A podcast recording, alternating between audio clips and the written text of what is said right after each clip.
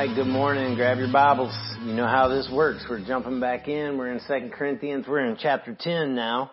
Uh, coming, coming to the back end here, home stretch. We'll be done pretty soon. Uh, if you've been tracking with us through it, this is about the 20th, I think, teaching through this. So this is not, as I say every week, this is not the, uh, this is not church. This is just me preaching through the word unpacking it right now, come come hang out with us tonight. We'd love for you to be here. Um, that's church for us when we gather together and spend time uh, discussing the Word and uh, praying together, munching on some food and some stuff. It's just a great time. Love for you to come. You want to know how to find us? You can hit us up online through social media, through um, the website. There's multiple ways to find us. We'd be happy for you to come. You can email us We'll tell you how to find us. We're in Tempe, Arizona, and uh, anywhere in the East Valley. I don't care where you're coming from. We want you to come hang out. So uh, go ahead and give you a heads up for those of you who are members and, and come. Uh, September 5th, which is about three weeks away, we'll give you a couple of reminders. But we have a, a business meeting on that day, just talk about where things are with the church and how things are going. And then also that night we'll do an upper room, which is basically what we call Lord's Supper. So if you've been part of that, you understand why. That's Labor Day weekend. So I'll give you the reminder we get a little bit closer. But go ahead and put it uh, on your calendar now. So let's get into the word. Cross-shaped life. That's what we've been working through. We talked uh, about every week how our theme from this for this is 1 Corinthians 2 2, which even though we're in 2 Corinthians, 1 Corinthians 2 2, Paul said, For I've decided to know nothing among you except Jesus Christ and Him crucified. So today, keeping this moving along, we're going to look at when uh, it's war. Looking at the fact that that you are in a war, that there is a war going on, and that sometimes that war is really in your face. It ever occurred to you that the cross-shaped life means that? That it means war? I know we want to jump to the, you know, the war was won on the cross. Well, yes, the war was won on the cross, and the victory uh, certainly is secure for those who belong to Jesus, but the certainty of victory hasn't stopped the spiritual fight. Does that make sense what I'm saying there? Our cross-shaped life, it aligns us with the trophy of victory, which is the cross. That makes us a target. It also aligns us with the king who won our victory upon it. That also makes us a target. So that means spiritual warfare will come to our house. Just need to know it. It will come to our house if we live a cross-shaped life, if we live by the cross. It can come through those we love. It can come through those who despise us, even through those who claim to be holy or Christians and yet still attack us. Uh, those things can all happen. So let's jump in here. I'm going to read 2 Corinthians chapter 10 uh, I'll read a couple of verses as always, and then we'll swell out and catch a couple around it. But verse three is where I'm going to jump in. For though we walk in the flesh, we're not waging war according to the flesh. For the weapons of our warfare are not of the flesh, but have divine power to destroy strongholds. We destroy arguments and every lofty opinion raised against the knowledge of God and take every thought captive to obey Christ. Let me pray. Lord, thank you so much for your amazing, awesome word. It is your word, not mine. Uh, and as is the topic today, I pray, Lord, that your Holy Spirit would preach your word in a way that I learn too. Um, I'm here to be a student as well as one who, who whose mouth is open. But I hope that my mouth is open in such a way that your spirit comes out, your word comes out, your truth comes out, and you get glory. And I ask these things in Christ's name. Amen. So, uh, I remember move my glasses. You know how that works. I remember uh, when I was called into full time ministry years ago.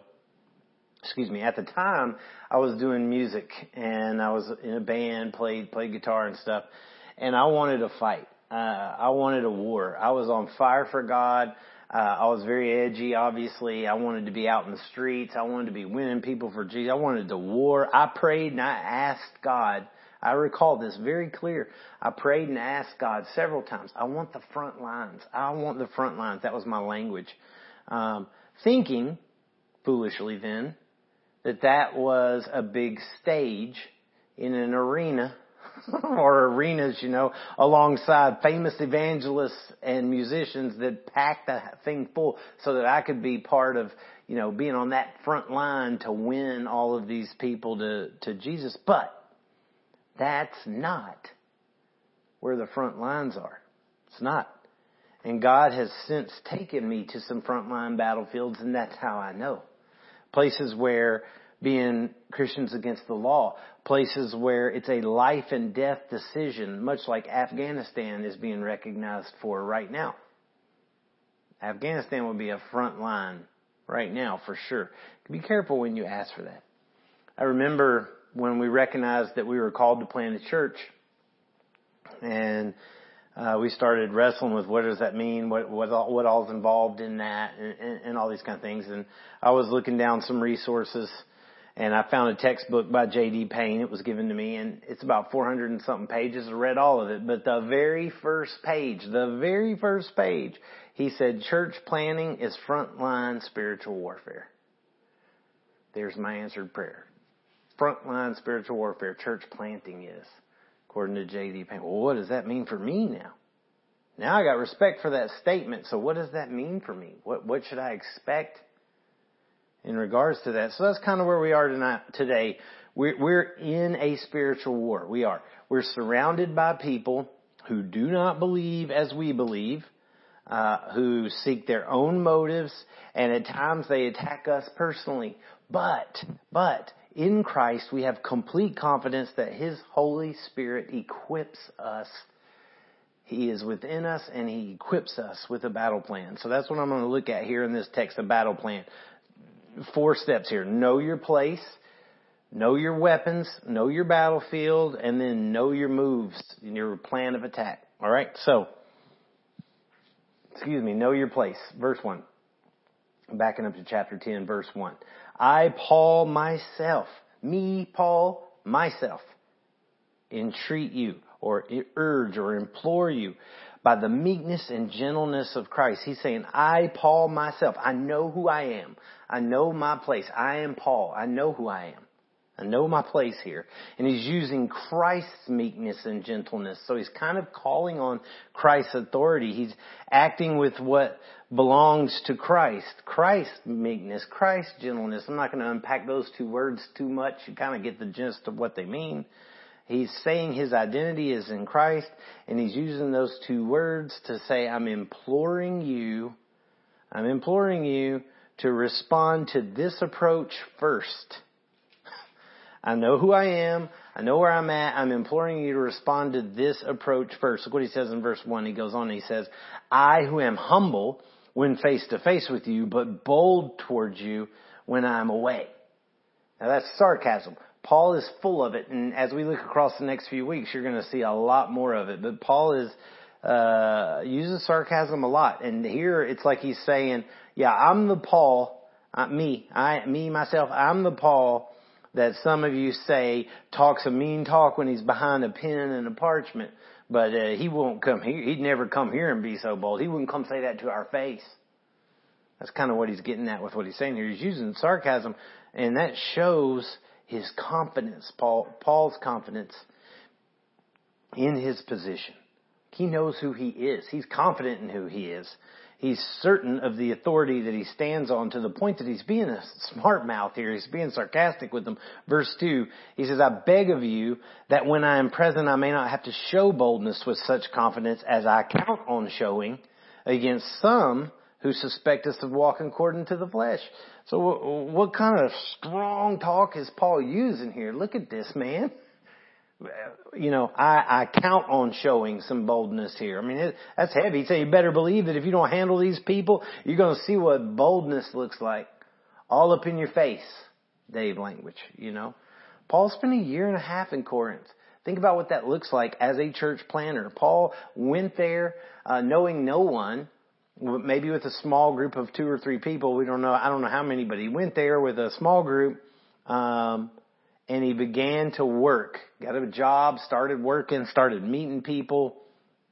Started trying to help provide needs and get to know people, sharing the gospel wherever he could, facing rejection for certain, facing mockery, facing struggle, but as his connections grew, people came to faith, and then Paul and his companions disciple those people and then begin to unite those people into a church, and Paul entrusts them with making disciples and growing that church and then he leaves to go carry the gospel to other places and begin again. Alright? But after he's gone, people acting as apostles now are challenging Paul's words. They're accusing him of seeking his own self-satisfaction through what he's been doing. That's what acting in the flesh means, like wanting to make themselves happy. And notice Paul implores them here. He's not begging for their trust. He's imploring or urging them that you better deal with this problem. You better deal with this problem. Don't make me come up there and deal with this. You know what the truth is, so honor it and do something about it. Deal with them. How can Paul be so confident?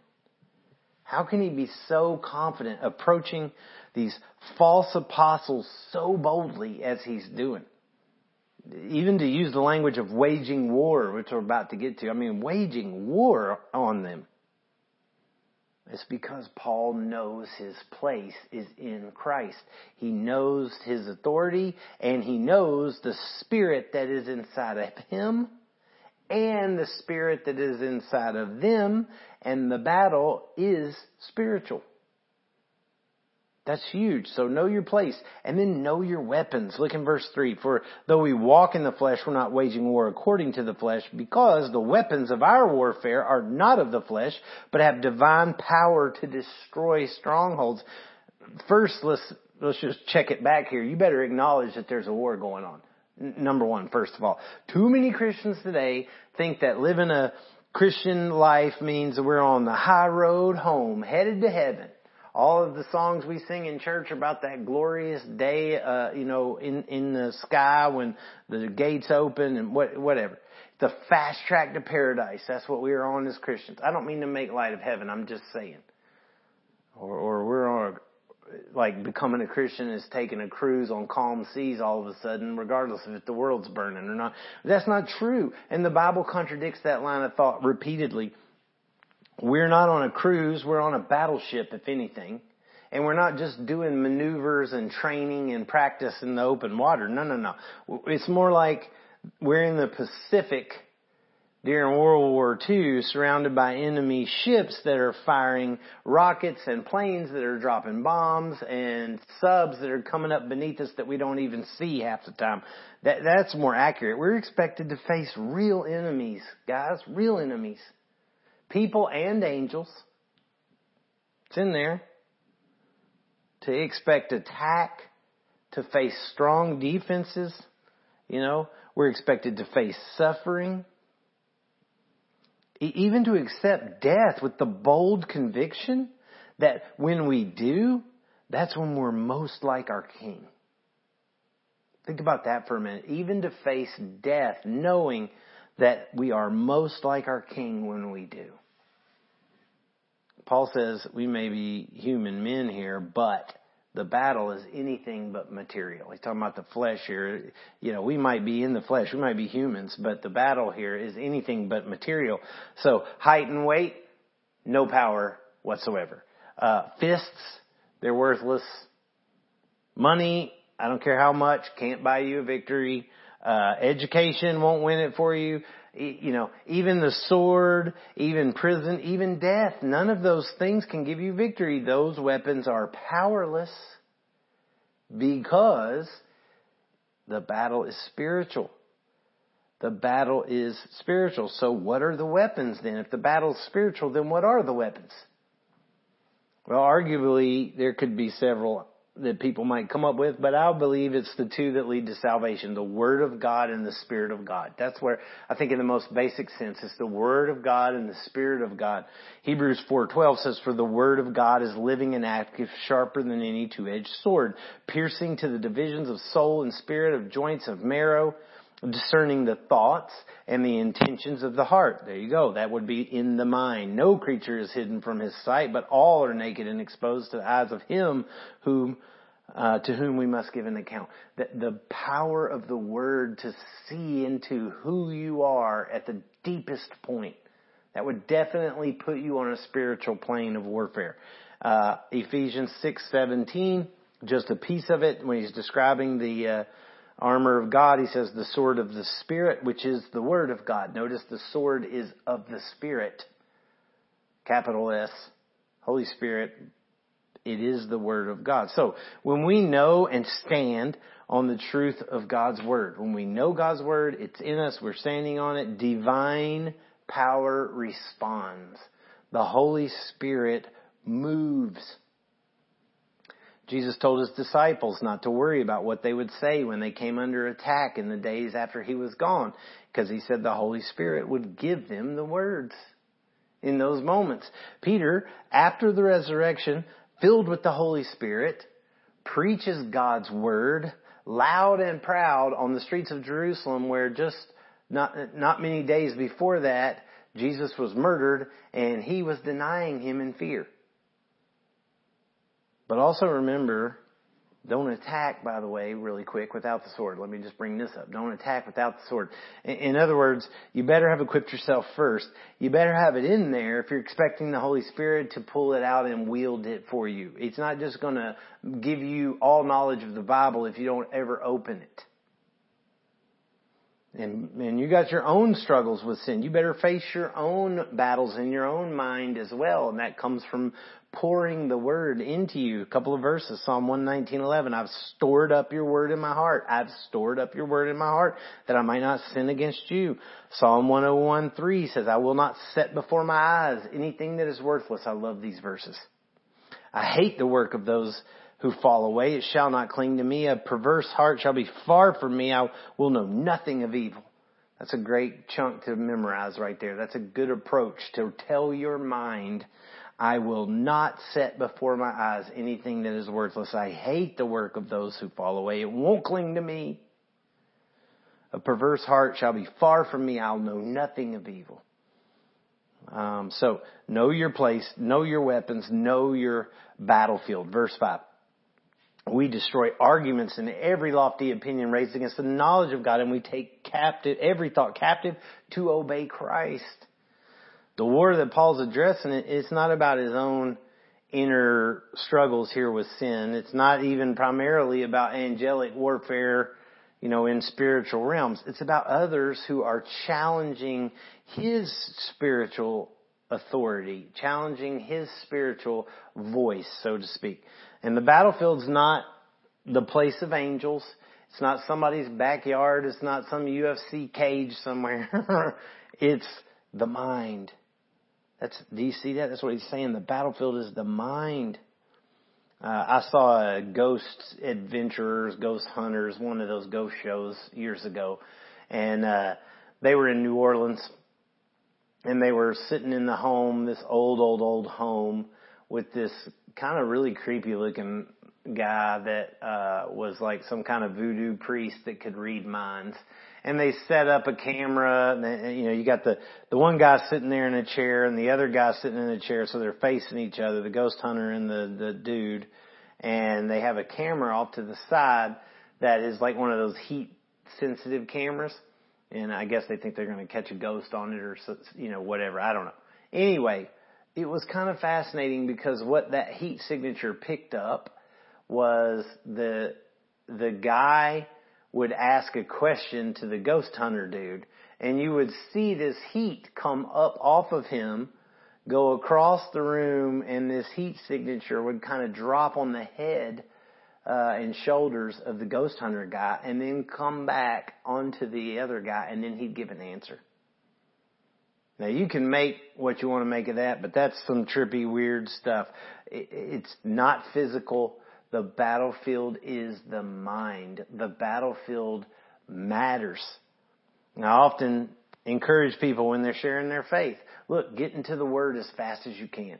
Get into the Bible as quickly as you can. Let that be the common ground. Why? Because the battleground matters. If both parties are standing on that, then they're going to be battling with God's Word, not yours. The battlefield becomes God's Word, not yours. Excuse me. Battle's been there actually around God's Word from the start. And it still is. Satan's desire is to keep God's Word from penetrating your heart and your mind, from following, from finding a solid place in your mind. You know, in Eden, think back on it. You can go back and read the story in Genesis 3, but in, or 1, 2, and 3. But in Eden, uh, back with Adam and Eve in there, the fruit that they ate they weren't after it because of the size, because of the smell, because of the perceived taste, because of the shape, because of the color, because of any of those things. That's not what they went after it for. Why, how do I know that? Well, because the fruit had been there.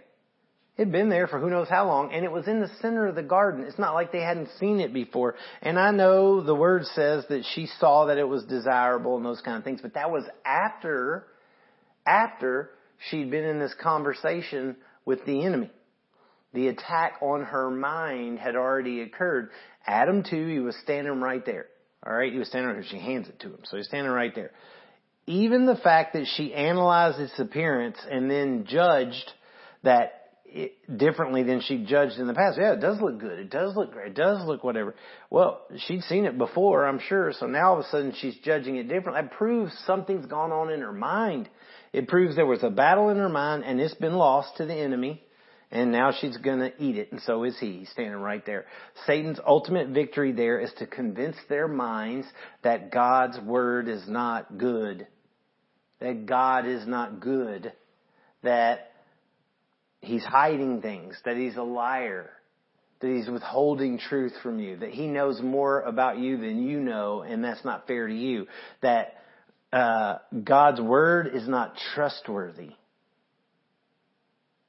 Doubt, they doubt him. They begin to doubt him. And, and maybe they even begin to ask, do I really know him at all? Do I really know him at all? And that's the language Paul uses here, the not, which raised against the knowledge of God, the knowledge of God, knowing God, who he really is. That's a declaration of war. Saying Jesus spiritually speaking, is a declaration of war. That's where front lines form around His name. Around His name. John 17:3, Jesus said Himself, "This is eternal life, that they know you, the only true God, and Jesus, the Messiah, whom you sent." John 8 verse 31, Jesus said to the Jews who believed in Him, "If you abide in my word, you are truly my disciples, and you will know the truth, and the truth will set you free if you abide in my word. Paul says they demolished strongholds. It's a place where people were held captive like a castle. That's what the stronghold is. Kind of like a dungeon in a castle kind of thing. And he's using it metaphorically, obviously, and he's talking about a mental state where someone's being held captive to the teaching, false teachings of others or to like a sinful uh, lifestyle or sinful decision making. Sounds kind of like addictions in a sense. I, I uh, many of you know, if you don't, and you know now, but I struggled with drugs for a long, long time uh, in my younger years. I'm free now. I've been free for a couple of uh, decades, but I have to remain, even though it's been that long, in a state of warfare against it. I have to remain in a constant battle uh, not that I'm always afraid of it, but I have to be on the offense with it. It has to be a war for me. There's no neutral. There's no sitting back and saying, okay, I'm good now. I'm not going to sweat it anymore. That's not the case. Uh, I have to remain that way. There's freedom. There's victory, but it's an ongoing battle. It's an ongoing battle. Paul said we wage war, not that we waged war. See that? He said we take captive, not that we took captive. He says we, or he speaks of every thought that is raised against us, not that was raised against us. Knowing Jesus, the truth, it will set you free. But don't skip that first part. That's if you live in His Word. Living in His Word is a battle in itself. It's a commitment to stay focused, to stay on war, on, on, on a offensive plane of being in His Word. Here Paul goes on to say that the strong, that, that those strongholds that are in Corinth, he calls them arguments and lofty opinions. I mean, arguments, you know what that is, but it's basically forcing your, your, um, ideas against somebody else's, uh, uh, your position, I guess, on something against somebody else. Lofty opinion is like an idea that you have that you exalt or you raise up to a, to a high place. Maybe you call it holy. Maybe you call it scripture. You know, you, you raise it up. God told me this. And so now it's, it's gotta be the truth, you know, but it's just your, it's just your thoughts. It's just your ideas. Remember, this is Greece, right? Where they're at. All kinds of philosophies and gods going on there. In fact, public arguments was the reality TV of the day. Everybody loved it. So Paul is throwing down a challenge here and he's saying, destroy. I will destroy your arguments. I will destroy your opinions. Destroy means to bring to nothing, nothing, to flatten completely tear down the wall, flatten it out. This is a full on threat Paul's making. This is a full on threat. It is to destroy, he says, and he says all, all, all, all lofty opinions, all arguments raised against the knowledge of Christ. All of them. There's no compromise. There's no, okay, well this one probably makes a little bit of sense. There's no, well, you know what, that's what it meant then, but let's adjust it for the times, or let's bring it into our, well, let's interpret it. No, no, no, no. All ideas, all opinions, all arguments against God's word are destroyed. Paul says. Destroyed. And a further threat there, he says, we take captives Look at that. We take captives, he says. What does that mean? Well, it means that they rob the stronghold of one and then take them captive to another. They're robbing the stronghold of one, one captor, uh, captive. Is that right? one who's holding them captive and taking them to be captive to another. In other words, they're taking them to be, to the knowledge and obedience of Christ what he's coming to. Man, you ever think about that? You're not just battling. You're not just sharing the truth here. You're empowering the Holy Spirit within you to use the Word of God that's within you for the purpose of destroying the prison that spiritual forces have put around the one you are talking to. And with the end goal of taking their heart captive to Christ. You know, so that their mind is no longer full of ideas and human wisdom, but is now captive to the will of Jesus. And there's great freedom in that. Great freedom in that. So know your place, know your weapons, know your battlefield, and then know your move. Know the plan you got. Know it. Verse 6, just, just this last few words. Being ready to punish every disobedience when your obedience is complete. Now that's some harsh talk, but he has been pretty harsh the whole time. Uh, punish though here is not necessarily about, uh, you know, dis- discipline in, in, in a straight out sense. It, it can mean to seek justice on somebody's behalf, to avenge. And I think that's more of what Paul is intending here. Paul's saying that he'll come and he'll defend them fully. He will come and he will avenge uh, on their behalf. He will defend them fully when they're committed fully to what he's already given them, which is Christ, himself, the gospel, you know, Paul knew his position as having authority in Christ. Paul knew that. Paul knew his weapons, God's word, God's spirit, and those were within, they were within him. He knew the battle was spiritual. He knew that. It was in the hearts and minds of all those involved. And he knew what his next move needed to be.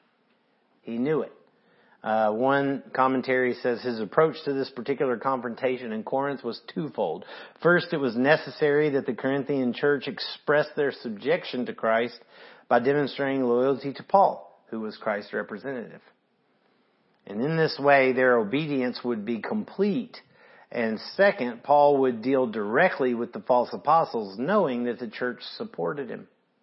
So that's his, that, that's the plan. He needs the church to support him fully, to, to, uh, their obedience would be complete. Their obedience to Christ, their support of Him, and faithfulness to the Lord would be complete. And then in doing that, He would avenge. He would, uh, what did it say, punish disobedience on the other, on behalf of the others. So the result, Paul would, what would be the results? Paul, what, what would be the results of that move? Well, he would encourage the church, right? I mean, I'm, these are just observations I'm pulling out of this, but I would think it would be encouraging to the church. They're being protected. They're receiving, you know, guidance and, and, uh, Paul's, you know, coming to their defense in a sense here. It would show that false teaching's not okay. It's not okay. It's not to be tolerated. It's not okay. It would expel sin from the church. It would display with certainty what a follower, a disciple of Christ should look like. Somebody who is certain about what they believe, somebody who is certain about who Christ is to the point that they would wage war. Uh, it would show what a defender of the faith looks like. This is what it looks like to defend the faith, you know. The circumstances might be different for us, no doubt. The principle is the same. Our position is in Christ, just like Paul's was. Our weapons are the same the, we have the same spirit, the same word. You know, the battleground is still in the mind, is still the same, and our moves, our plan might look different depending on the circumstances, but we should desire the same outcomes. You know, so what do we do with this? How do we respond? Uh, how do we recognize where that war is for us, and and what do we do about it? Well, Maybe you're saying, you know, I know there's a war. You don't have to tell me there's a war. This president we got's ruining everything, or thank God the other president's gone before we had a crazy war. I, you know, or maybe you're thinking if everybody just understand that they need this vaccine, I know there's a war. If we just get this vaccine up, people, you know, the COVID thing would be gone. Or yeah, I know it's a war. How long are we going to let people flow into the country through our borders and take our jobs? And you know, not playing that down, but maybe for you it's a little more real than that kind of thing. Maybe the war is a little more real than that. Maybe it's more like my house is a battlefield. My husband won't talk to me, doesn't talk to me. My kids hate being at home. Maybe the war is your job. My job is a is a battlefield all the time. Uh, my boss hates me. Obviously, they're out to get me, and I really hate the job anyway. Maybe it's I've been a prisoner of drugs and alcohol for years and I don't know how to get free. I can't. I'm in a stronghold. I'm chained down. Or maybe it's somebody you love. Maybe it's not you. Maybe it's them. Maybe it's, you know, look, my mom's been abused by the man she's married to for years. I don't know what to do. Or maybe it's my son ran away angry and uh, we, we haven't spoken in a long time. I don't know where he is. I know he hates me. Maybe it's my sister's addicted to cocaine and won't accept help. You know, I could keep going and going, but what do, what do we do? Same thing Paul did. We know who we are in Christ. Remind yourself. If you don't know Christ, that's the starting place. But if you are in Christ, remind yourself Remember your place is in Him. And that means you need to know Him. You need to know Him. It's not some mantra you say, it's an action of knowing Him. Well, how does that happen? Know His Word. Number one, know your position, know you're in Him. Number two, you need to know your weapons. Know His Word and be filled with His Holy Spirit. We, we, too, too often we want that whole, yep, fill me up with the Holy Spirit and just make everything better. That's not the way it works. You need to know His Word. And you can't just hold it to your head and expect it to absorb. You need to read it. You need to study it. You need to memorize it. That's what Jesus said. If you abide in my Word, you will be my disciple and know the truth and the truth will set you free. That's where it comes from. Abiding in His Word, living in His Word, and His Holy Spirit will become powerful in your life. And then, number three, act boldly when those things are in place, when you are in Christ and you know where your place is in Christ and you you have the weapons of His Word and His Holy Spirit powerfully within you, then act boldly. Don't be ashamed. Don't sneak around. Don't cower. Don't worry. Act boldly in your own life to deal with your own sins and issues and for the sake of others.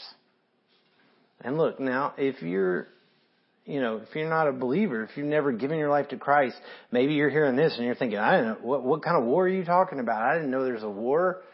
Um, maybe, maybe that's news to you. Maybe the fact that you're part of it is news to you, but you are. I want you to know now that what makes the gospel good news, that's what gospel means, good news. What makes it good news is that that war has been settled.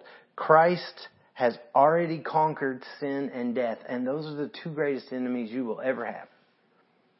And Christ has already conquered them. That's what the cross is about. That's what the resurrection is about. He conquered sin on the cross for you. He conquered death by coming out of that grave three days later for you. That's the good news. That's already happened. And today, though, His Word may be telling you if your faith is not in Him, if you don't belong to Him, you're standing with His enemy. That's what his word says. Jesus said, "You're either for me or against me, whether you realize it or not." The evidence of that is sin. You have, you know, the sin in your life. The proof of sin in your life is death. You know, but today you can accept His victory by faith. Today you can become free. Today you can know the truth. Today you can learn how to, or take the first steps to living in His Word, to seeing those strongholds uh, come down, to being pulled from that and given to another.